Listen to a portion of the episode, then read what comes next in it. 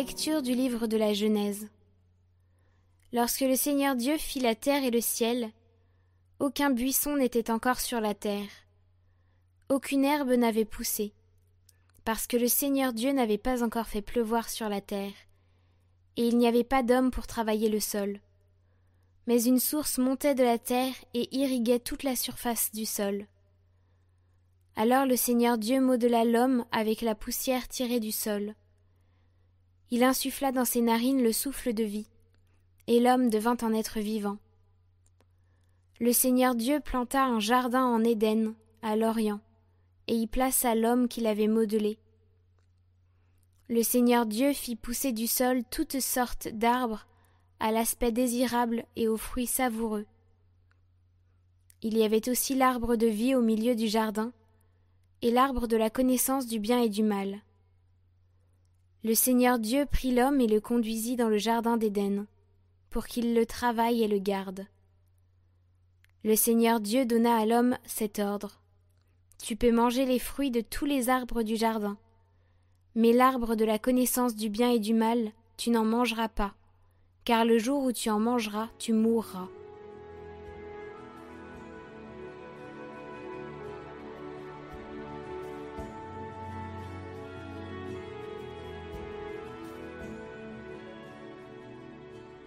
Bénis le Seigneur, ô mon âme.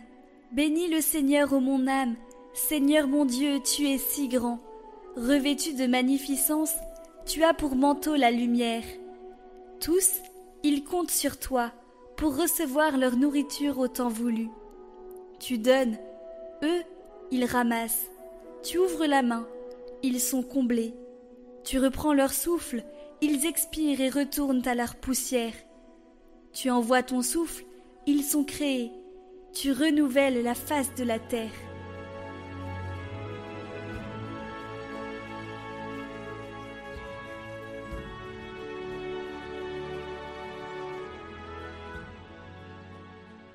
Évangile de Jésus-Christ selon saint Marc. En ce temps-là, appelant de nouveau la foule, Jésus lui disait Écoutez-moi tous et comprenez bien.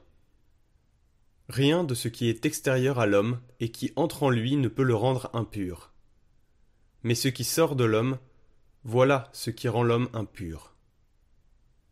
Quand il eut quitté la foule pour rentrer à la maison, ses disciples l'interrogeaient sur cette parabole. Alors il leur dit Êtes-vous donc sans intelligence, vous aussi? Ne comprenez-vous pas que tout ce qui rentre dans l'homme en venant du dehors ne peut pas le rendre impur, parce que cela n'entre pas dans son cœur, mais dans son ventre pour être éliminé? C'est ainsi que Jésus déclarait pur tous les aliments. Il leur dit encore Ce qui sort de l'homme, c'est cela qui le rend impur. Car c'est du dedans, du cœur de l'homme que sortent les pensées perverses, inconduites, vol, meurtre, adultère, cupidité, méchanceté, fraude, débauche, envie, diffamation, orgueil et démesure. Tout ce mal vient du dedans et rend l'homme impur.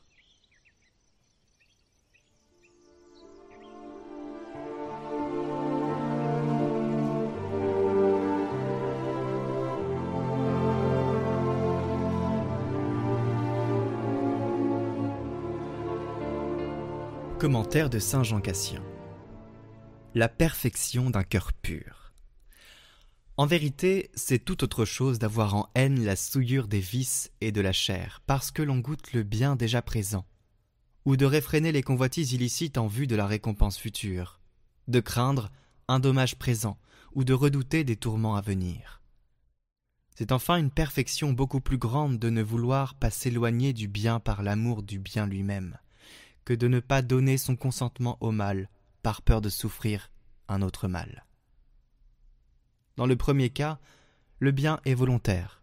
Dans le second, il paraît forcé et arraché de haute lutte à un refus par la crainte du supplice ou l'appétit de la récompense. Aussi bien celui qui ne renonce pas aux séductions du vice que par le motif de la crainte retournera dès que la crainte sera évanouie, qui lui faisait obstacle vers l'objet de ses amours. Pour lui, pas de stabilité dans le bien, point de repos non plus du côté de la tentation, parce qu'il n'a point la paix solide et constante que donne la chasteté. Où règne le tumulte de la guerre, il est impossible d'échapper au risque d'être blessé.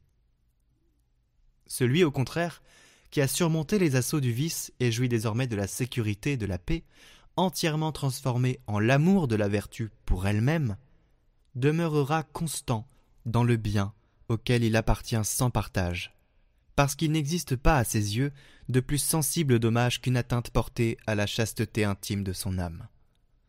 La pureté qui la présente fait son plus cher et plus précieux trésor, comme le plus grave des châtiments serait de voir les vertus pernicieusement violées, ou d'éprouver la souillure empoisonnée du vice.